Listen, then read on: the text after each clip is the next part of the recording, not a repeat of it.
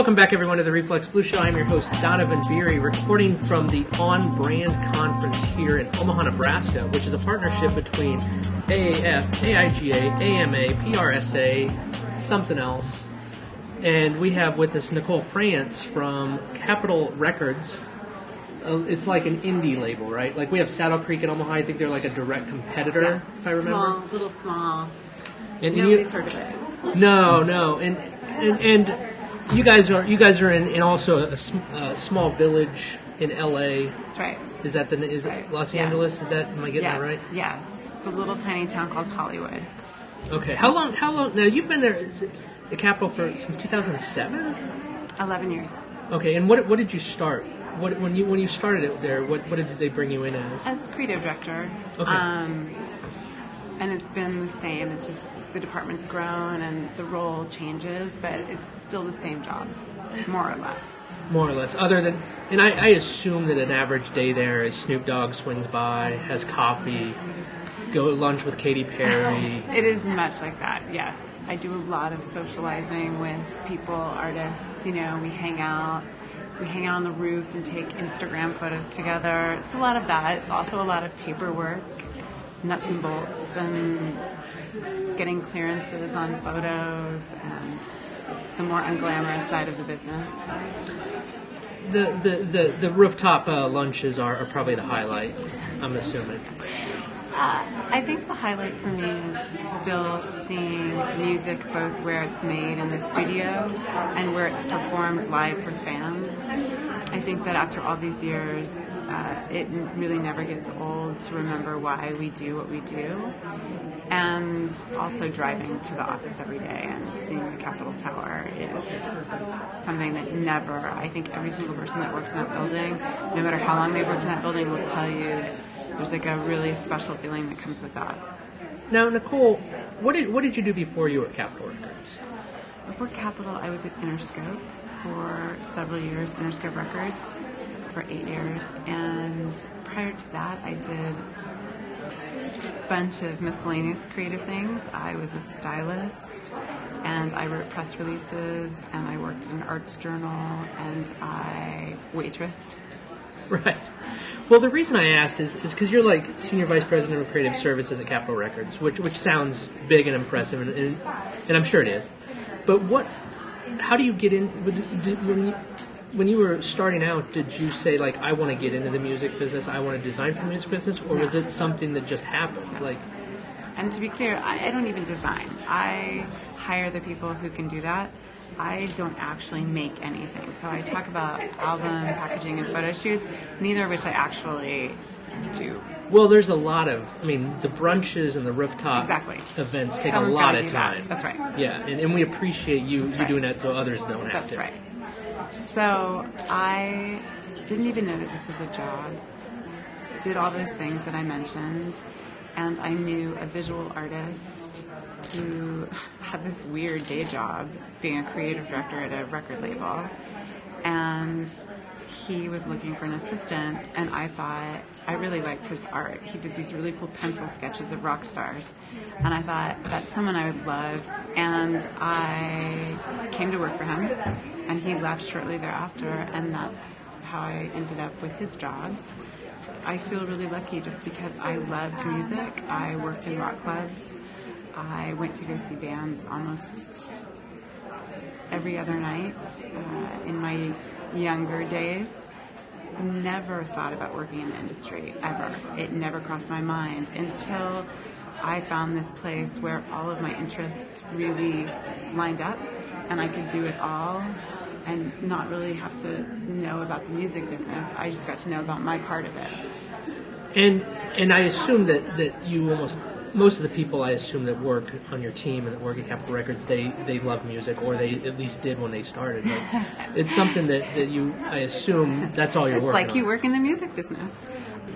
They do. I think that in order to enjoy the job for what it is now, which has certainly changed over the years, you have to be a music fan. You, it's a thrill ride. It, it is really a roller coaster. And if you don't love what we are working in every day and immersing ourselves in, there's almost there's a million other jobs you could have that would probably make you happier. I could I could see that. What's the biggest change you've seen in the industry? Ah, so many, so many changes. One of the most interesting. Like like were you around when iTunes just destroyed the CDs? Like when you, when you started, was it still CD centric? When I was when I started, yes, it was CD centric, and I remember the moment we were like, "Have you seen this thing called Napster?" Every song you can listen to any song you want, and how that changed things. And then the pendulum swung far that way, and then back the other way, and how piracy dominated the conversation, and then streaming has dominated the conversation. It, it's pretty remarkable to see so many changes in such a short amount of time. But I think one of the most interesting things for me is the fact that uh, it used to be that musicians were artists, and they are, but now they're business people, and they know their business and their brand so well, and they're their own best spokespeople in that space. So it's fascinating to see how artists have really evolved as business people and really CEOs of their own career. And I think that that's been an amazing change. Yeah, because Snoop Snoop uh, and it's Snoop's on your label, right? He was. He yeah. was okay because he's he's got other other businesses he's rolling out now. I mean, like everybody mad. does. I, I think that that's another interesting thing about the time that we're in. You know, we all used to have to be, and we talk about this a lot. When I was coming up, you were good at one thing. You had to be good at your one thing, and if you did other things, no one took you seriously. But now I think it's the opposite, where you need to be good at all the things that you're interested in, and that creates your unique lane.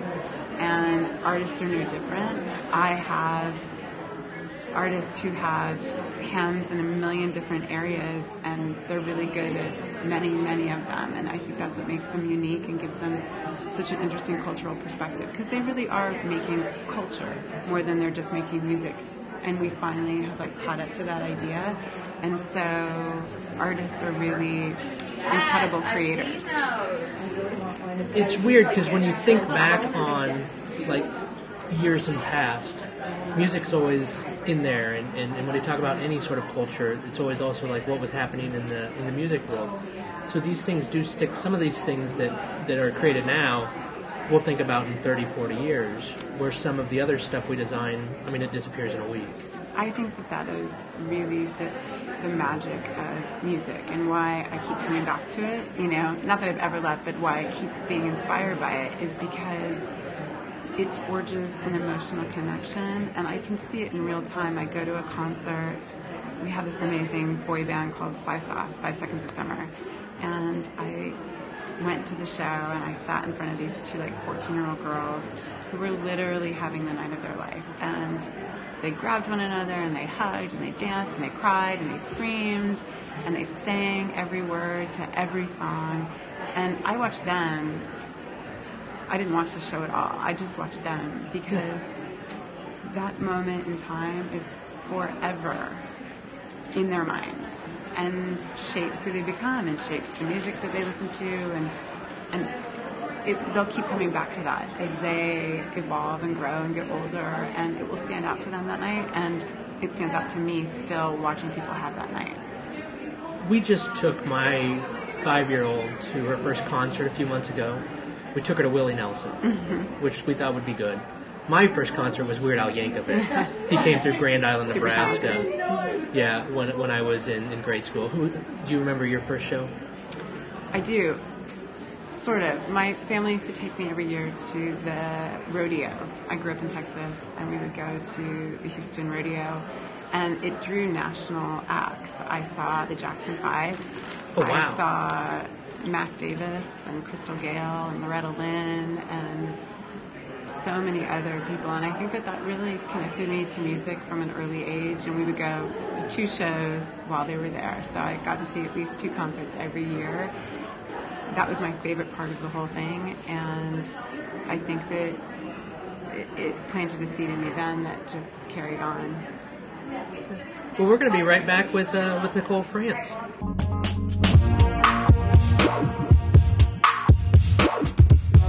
So I'm picturing Capitol Records, the workday, in between the mimosas with Snoop Dogg, and the and the you know afternoon hanging out with Katy Perry on the rooftop. you you have you have what would be considered a, a job job of some sort, but and I'm, I'm expecting nothing but like excitement. Like it's it's got to be like from the minute you get Nonstop there, excitement. nonstop. No boring projects. There's no production work. Obviously, it's just No. you know four albums a day. But but what what are the exciting? So given that, like if, since everything's super exciting, what Mm-hmm. How actually then choose? stands out Right. as an exciting project? I am really lucky to have the freedom to do some special, some interesting special projects, and I also still enjoy brand new artists. I think that the people that you've never heard of, being able to help them articulate who they are visually is really the most amazing part of my job. So I still really get excited every time a new artist walks in my door and doesn't really know what they want because I consider what we do sort of like a visual archaeology of dusting off of little areas to uncover something. And it's really probably the most fun part of my job. But I also get to do really fun things like um, help build the merch line for Capitol. So just the t-shirts and the identity stuff. We we have a, a site that you know just has our branded merch, and it's been really fun to help make things for fans of the brand. We've made you know a Christmas sweater that was super fun to design, which I've never I've never done anything like that, and that's been really a, a big source of uh, fun design work for for me and my team. And also learning, like it's been a great place to challenge ourselves and to learn more. And I think that all too often we get caught up in what we know and just doing the same thing. And it's really fun to venture out to what we don't know. Right now, I'm super into K-pop, which is not something that, that we have right now, but it's just something that allows me to be a pure fan. And, And what's what's K-pop?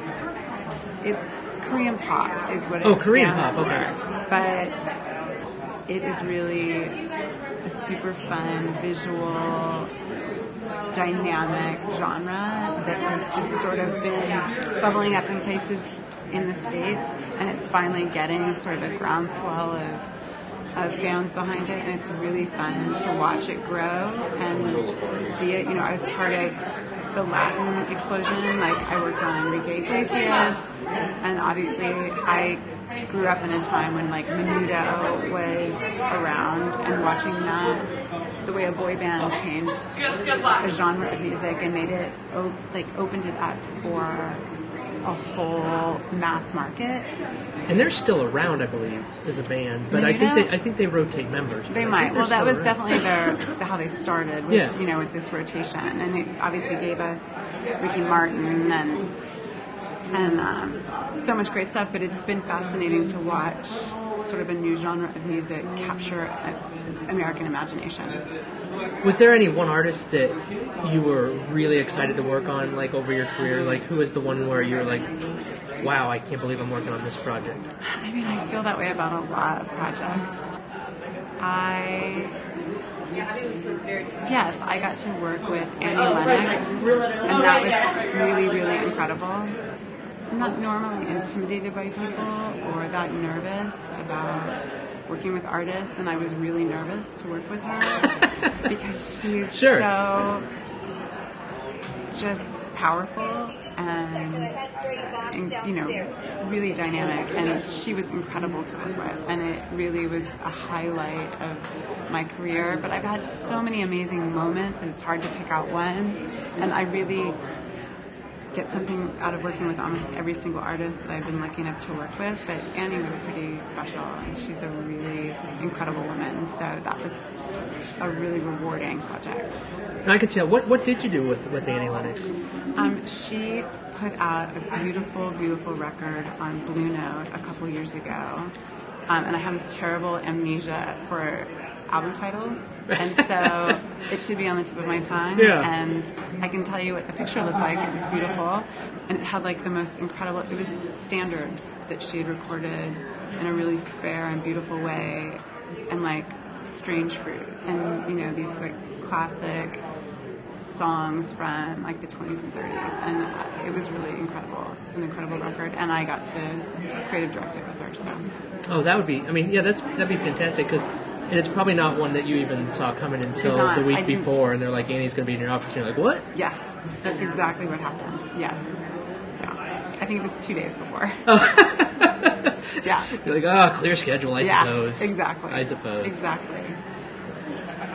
Now, now you're here. We're at the On Brand conference, and you're you're the you're the closing keynote, I believe.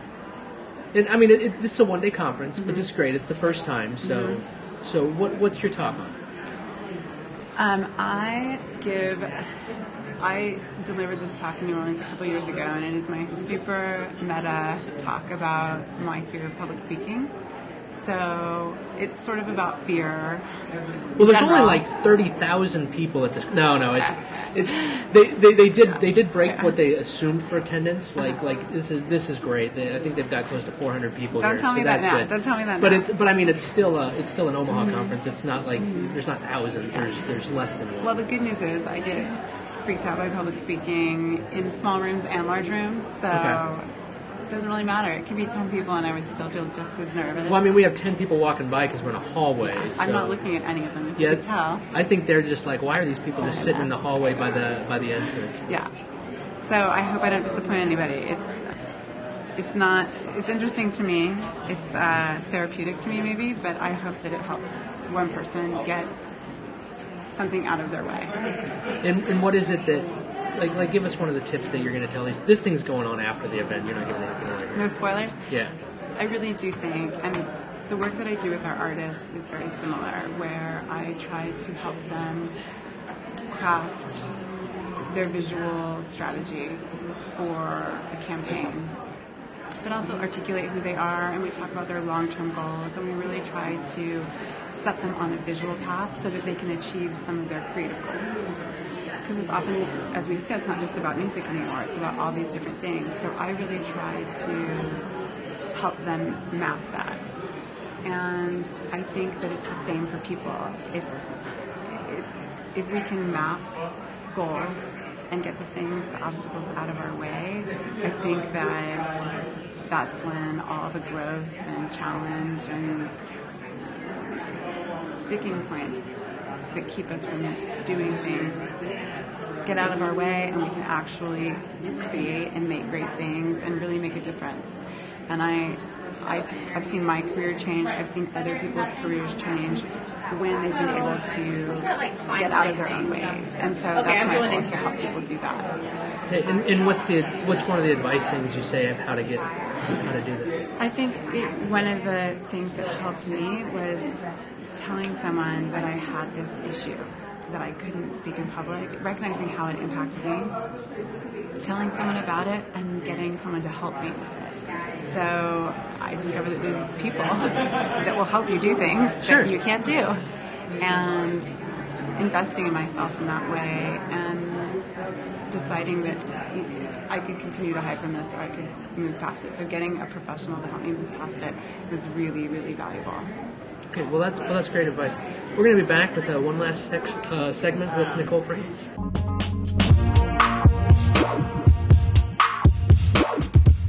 So, so Nicole, how big how big is the team? Like Capitol Records is, it's probably bigger than the Saddle Creek Record label that's here in Omaha, which which does great. Yeah. But I mean, but I mean they, I think it's a smaller team. Like I believe there's two designers there. That, you know, I think I've met one of them multiple times. The other one, Mm-hmm. the other one seems to be more reclusive or, or seems to avoid me without even. I don't think I've ever met the other one. But how big how big's the Capitol team? And, or are they even like so spread out you don't you couldn't even give me a count? No, I think definitely. I mean, there's. I can't give you a head count for our total employees, but my team is two designers, another creative director, and a coordinator, and everyone has some overlapping duties. We have an illustrator. One's an illustrator. Two are photographers. So everyone's kind of got a different group of skills that makes them really valuable to the team. And they see everything through from beginning to end, and they're just as emotionally invested in our artists as I am, which is amazing. So do they get in trouble when, when they're working on a project and they bring in like some uh, some artist from like RCA? Maybe they play some Elvis, and you're like, that is not under our label? Is that like frowned upon or No, no. Okay. We, I mean, we're fans of music, and so I think the more people do in that space, the better. And I would rather than be fans of anybody's music than you know. There's no. Uh, there's no mandate that it has to be one of ours. Although we have so many amazing ones, I don't know how they find the time. Yeah, how many how many artists are there under the under the label? I I have no idea. There's a lot of people. We have a lot of labels and a lot of artists. How many how many how many major labels are there like the, in in the industry? Because you guys. Half of the labels that we hear about are owned by the other labels. Mm-hmm. Like, true. like, cap, like, what what are the major labels Capitol owns? We have. This is always hard for me. We have Motown, Okay. Capitol Virgin, Blue Note, Astralworks, Priority, Harvest Records, Caroline Distribution, and I And think then I'm sure it. there's I'm sure there's a hundred vanity labels where an artist also There are like little well. what we call JV deals, which are you know labels that are released through Capitol. Okay. And so, so with this much creativity, and, and, and part of part of the thing with music is that it's always supposed to be creative. I assume it's supposed to breed these things. You're dealing with artists. How do you keep your team fresh, or, or, or to think that not to get in a rut because it's like there's so much that if, if you're supposed to be a thought leader in a way, Yes. how do you continue to be a thought leader in an industry where everyone else wants to do it as well? I we talk about this a lot because I I know that it can get exhausting to just reformat banners. It's all JPEGs now. The whole industry is just JPEGs. Yeah, and thumbnail slides. You know, No, no, no. Out vinyl's back, so Yeah. so you actually get to do more than just just it's thumbnails. true. Yeah. it's true. Uh, so it's it's something we talk about a lot, and we actually we've done creative retreats. We do field trips to just look at art in a really pure way and to talk about it because I think it's really important to remember that they're artists as well and they have creative output needs and they need to stay inspired and I think it's something that we don't give ourselves enough time to do on a in a daily routine kind of way. So I try to encourage a lot of sharing of things that excite us and it's really inspiring when other people can ignite you with their passion. And so we do a lot of talking about that and, and really trying to to find the purest way to enjoy art. No, that's that's fair, and and I know and I know sometimes with deadlines it's not the easiest. So what do you do to to keep people fresh when you also have to say, well, we also have to meet deadlines like Mm-hmm. four of them this week? I mean, that's that's always the juggling act for people, and I'm no better at keeping deadlines than any other creative. Probably, I just as hard of a time with that. So, I think it's a constant check-in with everyone, making sure that we're on track and and that we kind of keep to some sort of schedule. Because if we didn't, it would be chaos. Well, Nicole, I, I really appreciate your time. I hope I didn't interrupt too many of the rooftop mimosas you guys are doing right before the talk. It's, I mean, we, we do still have rooftops here at the Embassy Suites, uh, La Vista Convention Center near Omaha. Maybe maybe we don't have the skyline you guys view, but I'm excited to check it out. okay. All right. Well, thank you much, and hopefully we'll catch up with you some other day. Thanks so much. The Reflex Blue Show with Donovan Beery is hosted at 36point.com. Music by Dust Lab. Find out more at myspace.com slash dustlab.